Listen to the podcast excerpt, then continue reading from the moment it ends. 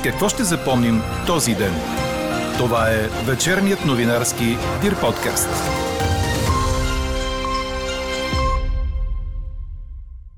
Зеленият сертификат принуди част от хората да се вакцинират срещу COVID и ако тук се наложи да прибягваме до подобни срамни методи, в други страни чуха страховете на хората относно имунизацията. Ексклузивният коментар на оглавяващия Националната пациентска организация доктор Станимир Хасарджиев ще чуете в подкаст новините. И още от темите в днешния 31 януари. Компенсации за хората и бизнеса през следващия месец, обеща правителството. Битовите потребители на газ ще получат подпомагане за декември и януари във фактурите си за февруари. За същите месеци ще има компенсации за скъпия промишлен ток. Обществеността в Великобритания все още чака да разбере участвал ли е премиерът Джонсън в партията по време на локдаун, а социалистите на Антонио Кошта в Португалия ще имат пълно мнозинство в новия парламент. С какво още ще запомним този ден? Чуйте във вечерните подкаст новини. Говори Dir.bg. Добър вечер, аз съм Елена Бейкова. Чуйте подкаст новините от деня. Нови валежи от дъжд и сняг ни очакват през следващите 2 дни заради средиземноморски циклон, който ще преминава южно от България, съобщава синоптикът Ниво Никитов. Утре слаб сняг ще превали на отделни места в западна и южна България.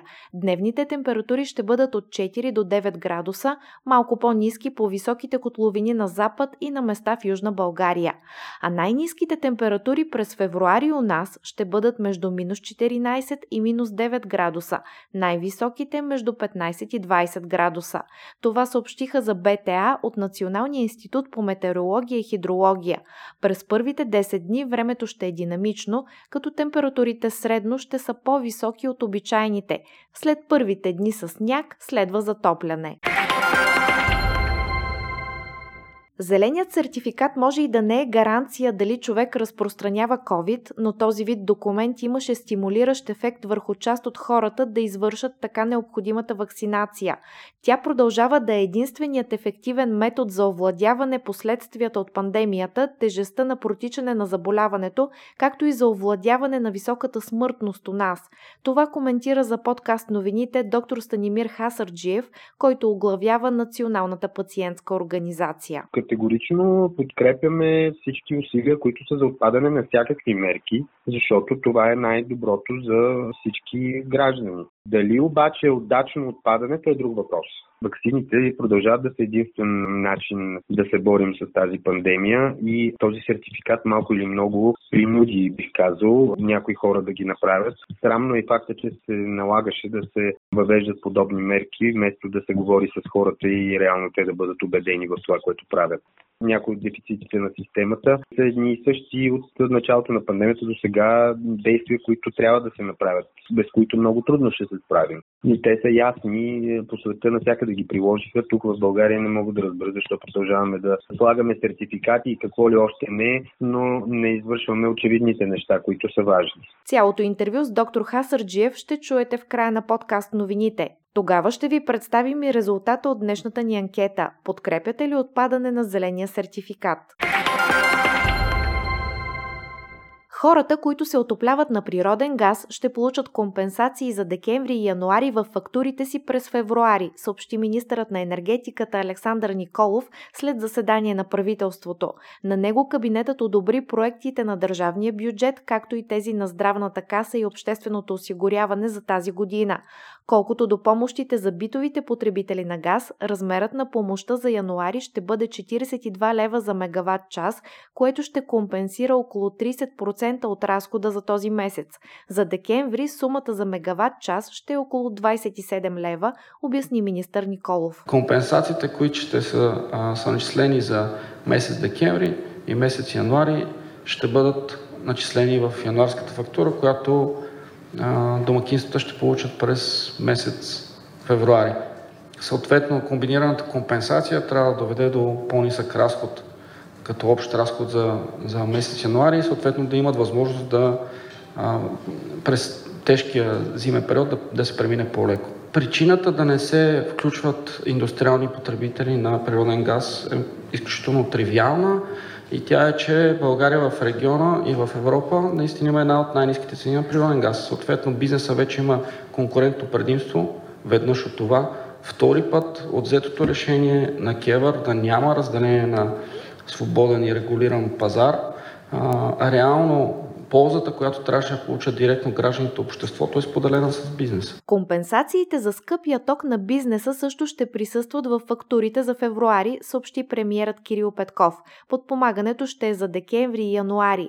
А за проблема с скъпата цена на електроенергията на болници, детски градини и други общински структури ще бъде създадена работна група. Петков направи следното уточнение. Докато имаме ситуация като тази, в която и МВР и ДАНС вече започна да работи днес, където една лампа от едната страна на улицата може да струва 1587 лева, а от другата страна на същата улица да струва 5755 лева за същата лампа, докато не изчистиме тези обществени поръчки, не може да говорим, че общините просто нямат пари за осветление. Да, може да има и такива общини, но ще изискаме точните детайли, точно за какви пари става дума, защото, както всички знаем, осветлението не е голям процент от разходите на общините. Така че искаме да отделиме политическия пиар, който ни заливат от сутрин до вечер, с реалните нужди и реалната нужда от помощ. Коментарът на премиера дойде след като общинският съветник Борис Бонев внесе сигнал в прокуратурата и в Агенцията за държавна финансова инспекция относно договорите за уличното осветление в столицата. Според изнесени от него данни, цените за изграждане и за поддръжка на осветлението, заложени в договорите с две фирми, са в пъти по-високи от пазарните. Стойността на обществената поръчка е 73 милиона лева без ДДС за период от 4 години. Кметът на София Йорданка Фандъкова назначи проверка по случая, а ресорният заместник кмет Кристиян Кръстев защити поръчката, като обясни, че търговската стратегия на едната фирма била да даде по-високи цени за изграждане и по-ниски за поддръжка, а на другата по-ниски цени за изграждане и по-високи за поддръжка. Така средната цена, която плащала общината на двете фирми, била една и съща. По случая проверка започна и антикорупционната комисия, като оттам уточняват, че ще се провери за наличие на данни за корупция на лица, заемащи висши публични длъжности. А по друга актуална тема, изненадващото уволнение на ръководството на Българгаз в петък следобед, премиерът Петков обясни, че заради част от решенията на бившите директори се е стигнало до високите цени на природния газ. Това, което ще видите в следващите няколко дни, ще бъдат допълнителни разяснения, подигане на обвинения и разясняване на ситуацията. Но ако някой си мисли, че просто от тук нататък може да взима грешни решения от към националния интерес и едновременно с това да дава сметката на крайните потребители, това време свърши. И колкото и студия да бъдат обикалени, фактите говорят. Избран е бил високо скъпия доставчик, вместо да се оптимизират възможностите да се взема от евтиния доставчик. Особено когато имаме сега потвърждение, че доставката на азерски газ спокойно може да мине през Неа Месембрия, което е другата връзка към България. Премиерът определи одобрения днес проект на държавен бюджет като бюджет на растежа. А относно обявените преди време планове за съкращения в администрацията, Петков обясни, че през следващите 6 месеца всяко министерство трябва да изработи план за ефективно управление, който включва и брой служители в съответната администрация. Какво не се случи днес?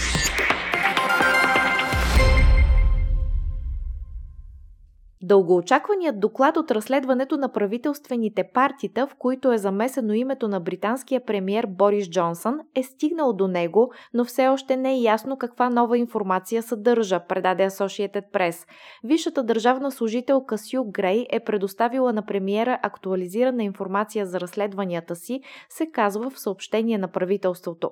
Кабинетът на Джонсън обеща, че докладът ще бъде публикуван бързо и премиерът ще говори пред парламента за съдържанието се в него заключения, но е малко вероятно предоставената днес най-нова информация за разследването да разкаже цялата история, отбелязва агенцията. Някои от констатациите на Грей не се съобщават заради отделно провеждано полицейско разследване. Обвиненията, че премиерът и неговият персонал не са спазвали ограниченията по време на локдаун, предизвикаха обществено недоволство и някои консервативни депутати призоваха Джонсън да подаде оставка, а той прикани критиците си да изчакат заключенията на Грей и отрече лично да е извършил нарушения. Също така заяви, че няма никакво намерение да подава оставка.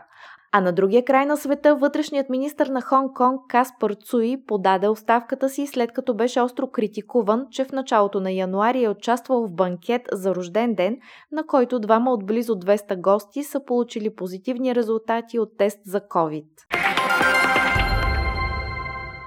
И отново във Великобритания беше отбелязана втората годишнина от Брекзит, като премиерът изтъкна икономическите възможности, които има страната му извън Европейския съюз, предаде Associated Press. Борис Джонсън се зарече да отключи потенциала на отделянето и представи законопроект, наречен «Свободите на Брекзита». Според правителството той ще намали бюрокрацията за британските бизнеси чрез поправки в закони, останали във времето, когато Великобритания членуваше в Евросъюза.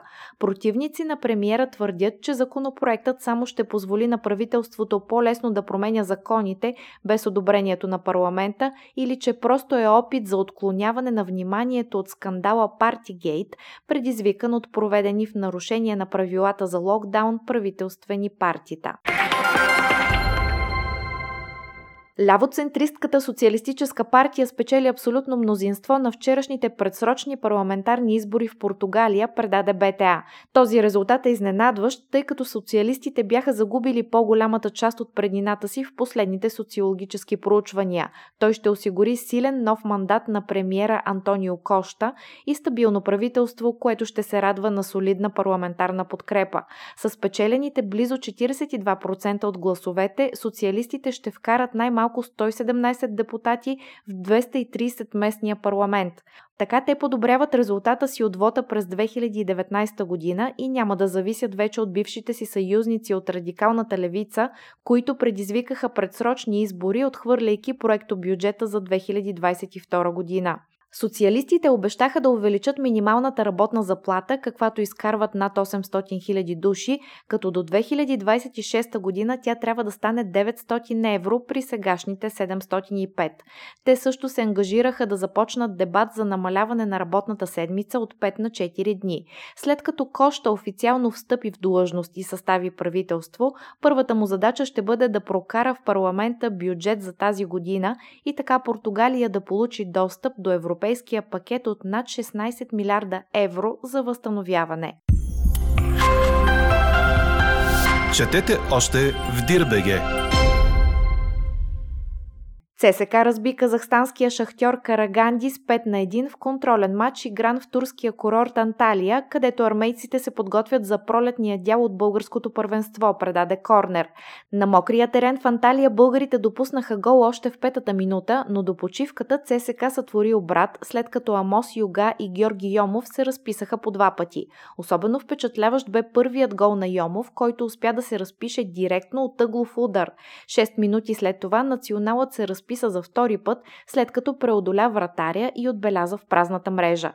Густаво Босато спаси няколко опасни удара в началото на второто полувреме, а в 62-та минута Иван Турицов спечели дуспа, която сам реализира за 5-1. Чухте вечерния новинарски Dir подкаст. Подробно по темите в подкаста четете в Dir.bg. Какво ни впечатли преди малко?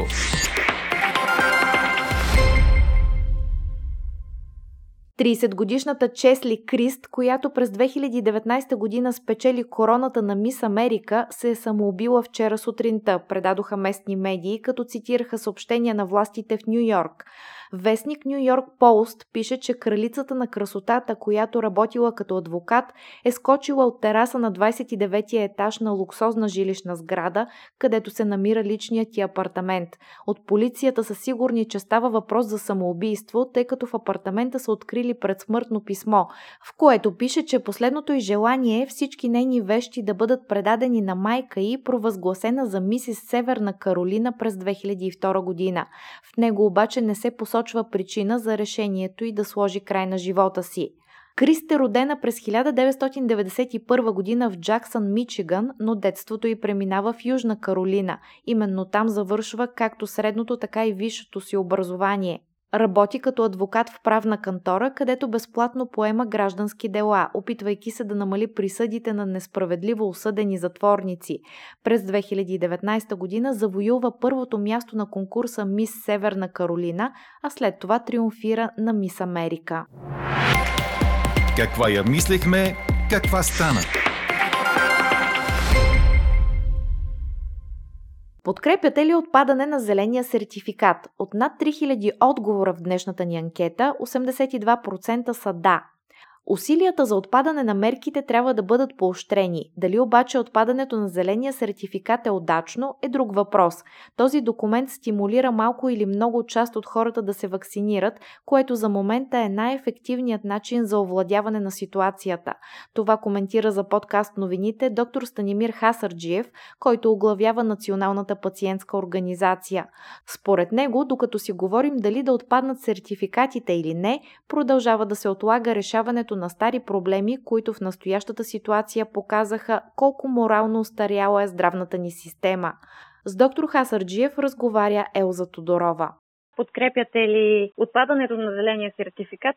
Категорично подкрепяме всички усилия, които са за отпадане на всякакви мерки, защото това е най-доброто за всички граждани. Дали обаче е удачно отпадането е друг въпрос.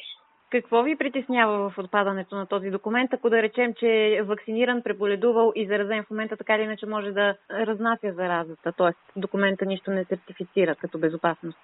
Така е, документа нищо не сертифицира, но имаше стимулиращ ефект към една част от хората да извършат така необходимата вакцинация, която продължава да бъде единствения ефективен метод за овладяване до известна степен най-вече на последствията от тази пандемия и тежестта на протичане на заболяването и овладяване на високата смъртност, която е срамна, не само срамна, тя е трагична и граничи на ситуацията в момента с националните катастрофи след войните. За съжаление, това е единственото сравнение, което мога да направя на тази катастрофа, която сме свидетели в момента.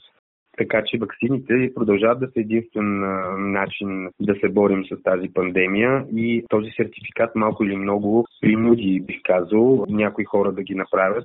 Срамно е факта, че се налагаше да се въвеждат подобни мерки, вместо да се говори с хората и реално те да бъдат убедени в това, което правят. А в този смисъл, как оценявате действията на настоящото правителство по отношение справяне с пандемията? Видяхме какво направи служебното, видяхме и преди това ГЕРБ. Имат добри желания, добри намерения, което трябва да се поощри, но това далеч не означава, че правят всичко каквото е необходимо. Да се надяваме, че бидейки в началото на техния мандат, бързо ще коригират някои от дефицитите на системата, а те са едни и същи от началото на пандемията до сега действия, които трябва да се направят така или иначе и без които много трудно ще се справим. И те са ясни, по света навсякъде ги приложиха, тук в България не мога да разбера защо продължаваме да слагаме сертификати и какво ли още не, но не извършваме очевидните неща, които са важни. А очевидните неща са комуникация с хората, така ли? Ако говорим за ваксините, комуникацията е много важно нещо. Тази комуникация не може да се случва от дистанцията в лекарския кабинет и с очакването, че хората сами ще стигнат до общо практикуващите лекари или пък до пунктове за ваксини и така нататък. В крайна сметка държавите първенци в вакцинационните си кампании буквално бяха в дома на всеки човек, лично убеждавайки го и давайки му възможности да се вакцинира във всяка една възможност. При посещение в аптека, при посещение, ако щете, дори на обществени места имаха такива възможности пациентите и хората, ясни информационни кампании, ясни послания и включване най-вече на всички тези хора, включително на противниците, но и не само, на всички групи от хора в разработването на тези концепции, стратегии за достигането на хората. Не можеш ти да очакваш да си ефективен в посланията към цялата нация, при положение, че не си попитал никой от тази нация, какви са му страховете, какви са му притесненията, така че тази грешка, за съжаление, не виждаме да се коригира и от сегашните управляващи, а най-важната мярка, която продължава да не е факт, и за която имаме уверението, че се полагат някакви усилия да се промени в тази посока. Това е ударното, успешното електронизиране на системата, най-малкото да се даде възможност голяма част от дейностите, медицинските включително, тогава когато това е възможно и медицинското състояние го позволява, да бъдат извършвани дигитално, т.е. без да се налага пациента лично да ходи в лечебни заведения. Тук не става въпрос само за COVID. Това е първото нещо, което трябва да се електронизира и да се направи, да могат хората сами с помощта на лекар, на който му се заплаща, макар и за дистанционно наблюдение, но това трябва да може да се случва. И второто нещо, което трябва да се случи също спешно, е хората с хронични заболявания трябва да бъдат обгрижени по абсолютно същия начин, защото в момента хроничните заболявания се опасявам, че предизвикват много по-голяма смъртност, отколкото самия COVID, която просто очаквано остава неприпозната и никой не прави нищо по тези въпроси. Трябва ли да се притесняваме как протича Омикрон сред децата, тъй като най-честата аларма е все повече деца са заразени? Какви са вашите наблюдения? Дали там има повод за тревога? Ами на този етап аз следя така и световните публикации по случая. На този етап няма основание да се смята, че има някаква пряка опасност за децата, но разбира се, трябва да се повишено внимание, все пак това е инфекция. Така или иначе, като цяло протича благоприятно при децата тази инфекция, но пък те лесно разпространяват инфекцията в цялото общество, както е видно. И с основен източник на зараза към други, които няма да успяват и толкова леко да прекарат инфекцията. Самия Омикрон, за щастие, протича доста по-леко, виждате. При това ниво на инфектиране и смъртността, поне официалната, е доста по-ниска. А имате ли нещо като прогноза, кога ще се справим с пандемията, въпреки здравната ни система? Ами за жалост, не се оказва класическа цялата тази пандемия. Както виждате, появяват се и нови щамове. Много хора прогнозират, че това ще е последната така сериозна вълна, но не знам дали вируса знае това. Сега го казвам, тъй като той ни изненада неколкократно този вирус в хода на пандемията, дали няма да се появяват нови щамове. Предстои да видим и дали тези нови щамове ще протичат по-леко или по-тежко, никой не знае. Така че с надежда за това да е наистина последната вълна, но и последната да е, и предпоследната да е, със сигурност това не е последната пандемия и последната инфекция, на която сме свидетели. Просто тази обостри всички проблеми, които са години натрупвани и така или иначе нашата здравна система доказа, че на практика е изключително и морално, и устаряла като замисъл, като система и трябва спешно да бъде променена за бъдещи подобни пандемии. Не трябва да ни успокоява, че COVID ще да отмине. Така приключва днешната ни анкета. Новата тема очаквайте утре сутрин, точно в 8. Приятна вечер! Слушайте още, гледайте повече и четете всичко в Dir.bg.